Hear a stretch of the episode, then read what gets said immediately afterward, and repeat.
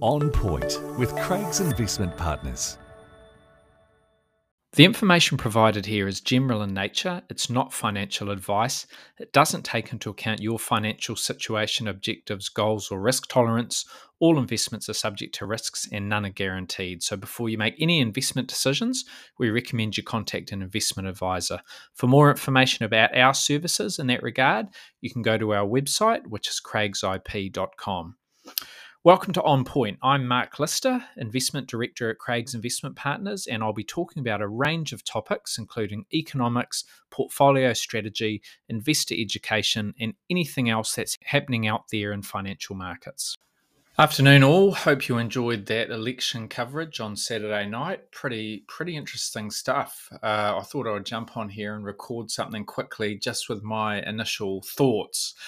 Um, geez, lots of lots of interesting uh, results came through. A few surprises, but I guess the key thing is that we've we've got to change a government. That has been confirmed.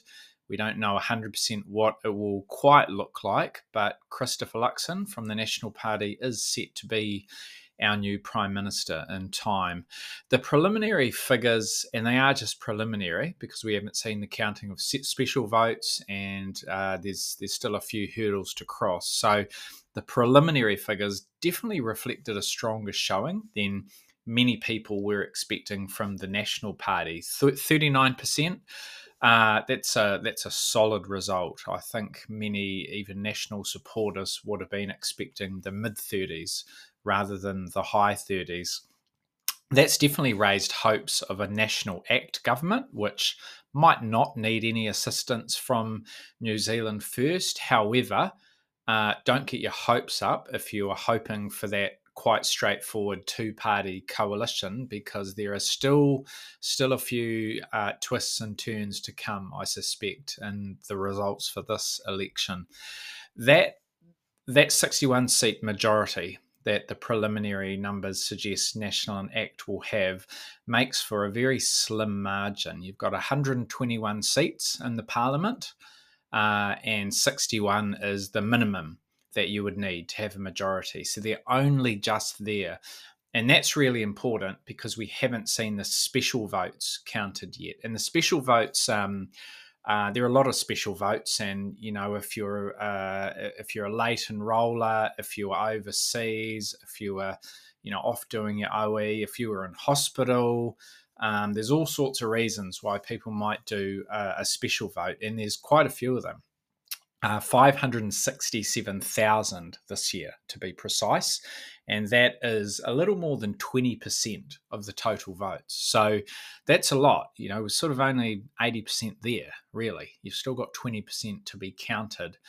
And while they won't dramatically change the landscape, in recent history, the special votes have typically favoured the left, uh, the likes of Labour, the Green Party, Te Pāti Māori. Uh, you think back to three years ago, uh, and there were nearly as many special votes then, not quite as many. I think it was about 17% of the total rather than 20. But back then, once the special votes were counted, we saw National lose two seats.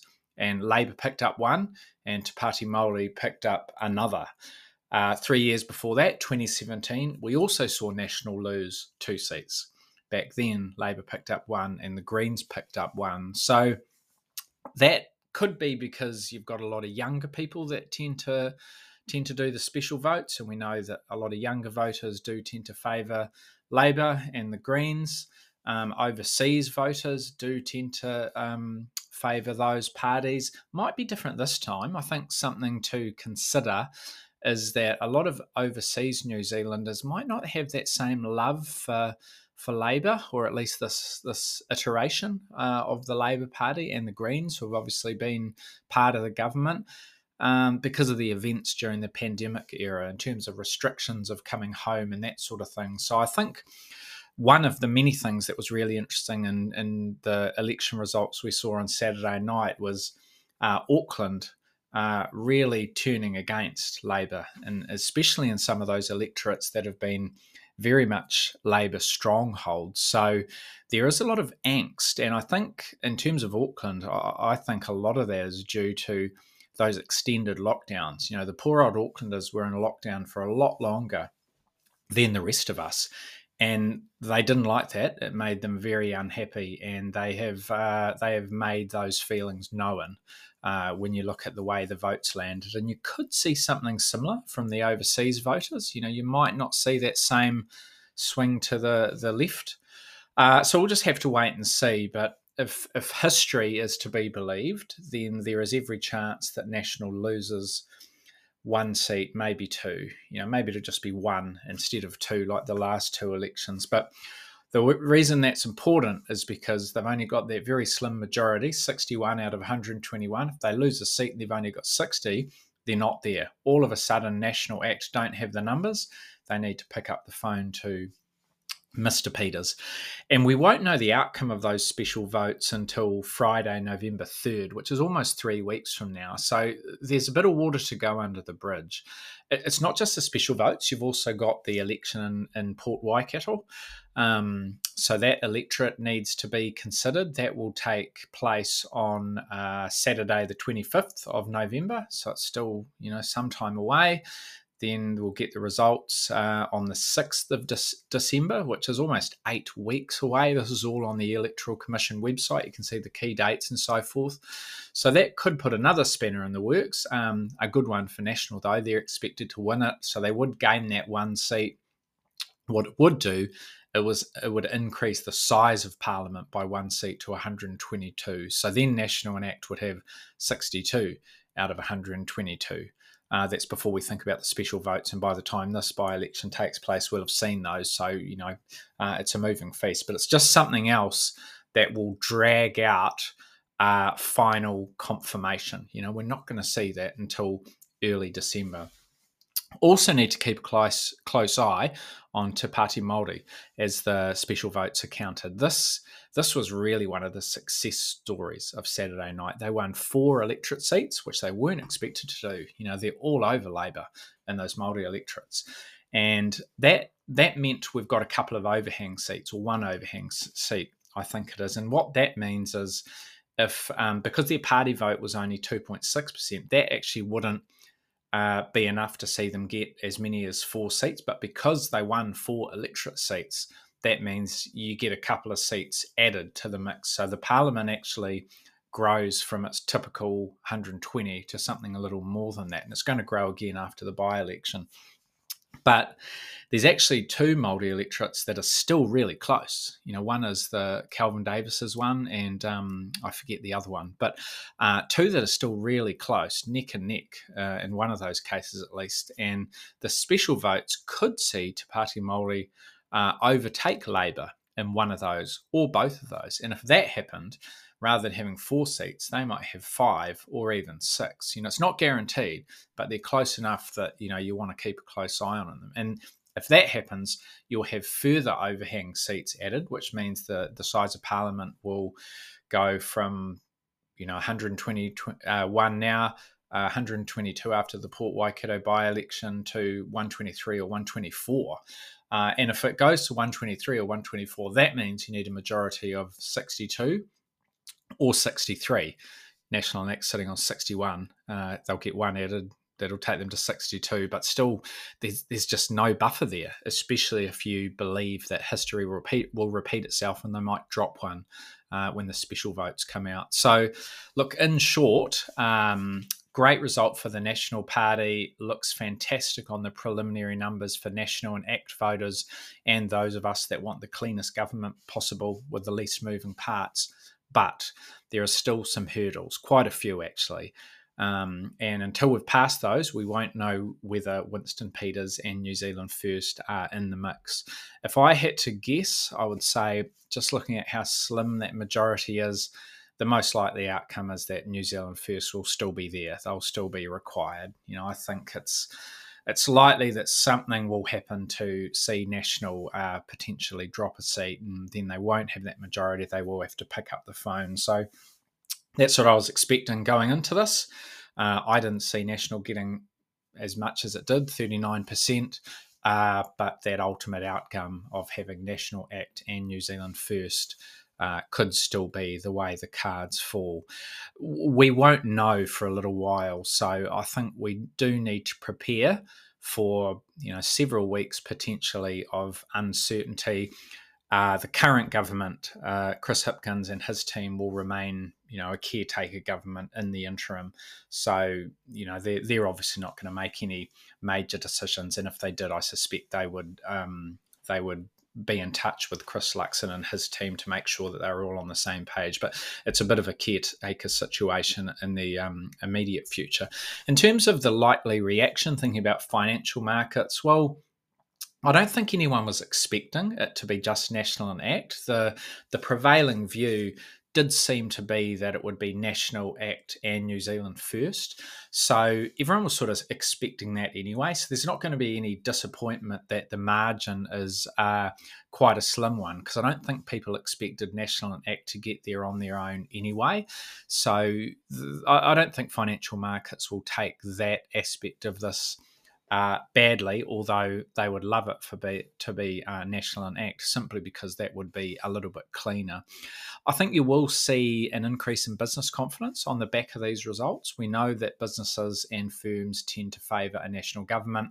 I know there's a lot of businesses up and down the country that don't feel heard or understood or appreciated by the current government. So there is definitely a mood for change uh, in many places.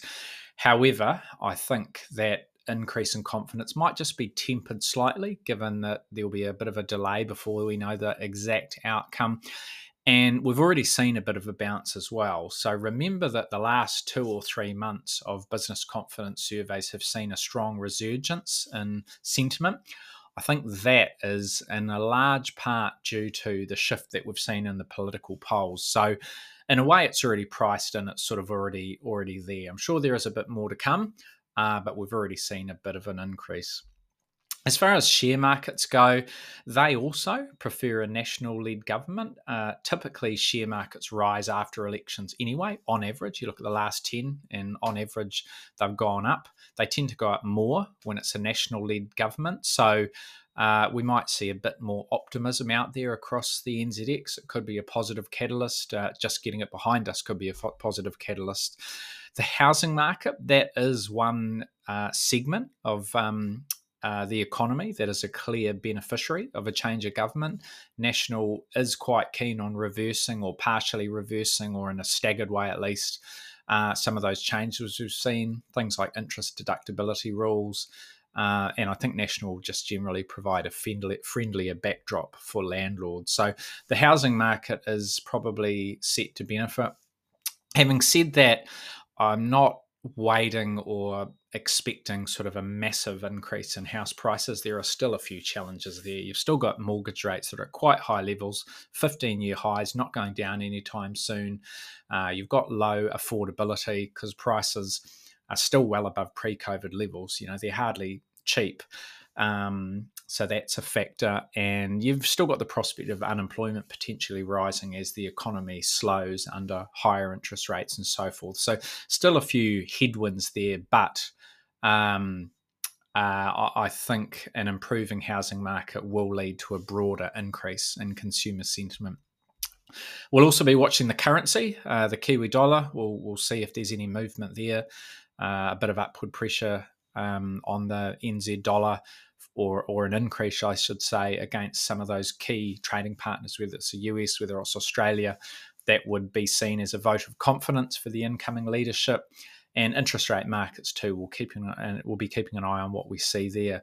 Uh, could see a bit of a reaction. You know, there's an expectation that uh, under national, certainly with the influence of New Zealand First and Act, who want to you know stop some of the the spending that they see as as wasteful and unnecessary. Um, there is potential for a more frugal approach when it comes to that sort of fiscal position. So that's something we will be uh, keep, keeping an eye on. But uh, lots to digest, and I'm sure there'll be more more negotiations and uh, updates that will come out as the, the next few weeks pass. But um, those are my initial thoughts. Hope that's useful, and we will keep a close eye on the situation and update you with anything that we think matters uh, in terms of your investment portfolio. For the time being, I don't think there's any immediate changes anyone needs to make. Um, my take is this is probably a, a positive from a financial markets perspective. Uh, and we'll just uh, evaluate sort of the uh, sector specific and stock specific um, uh, changes that may or may not come to pass as as we get more information. All right, thanks for listening, team. For more insights, visit craigsip.com.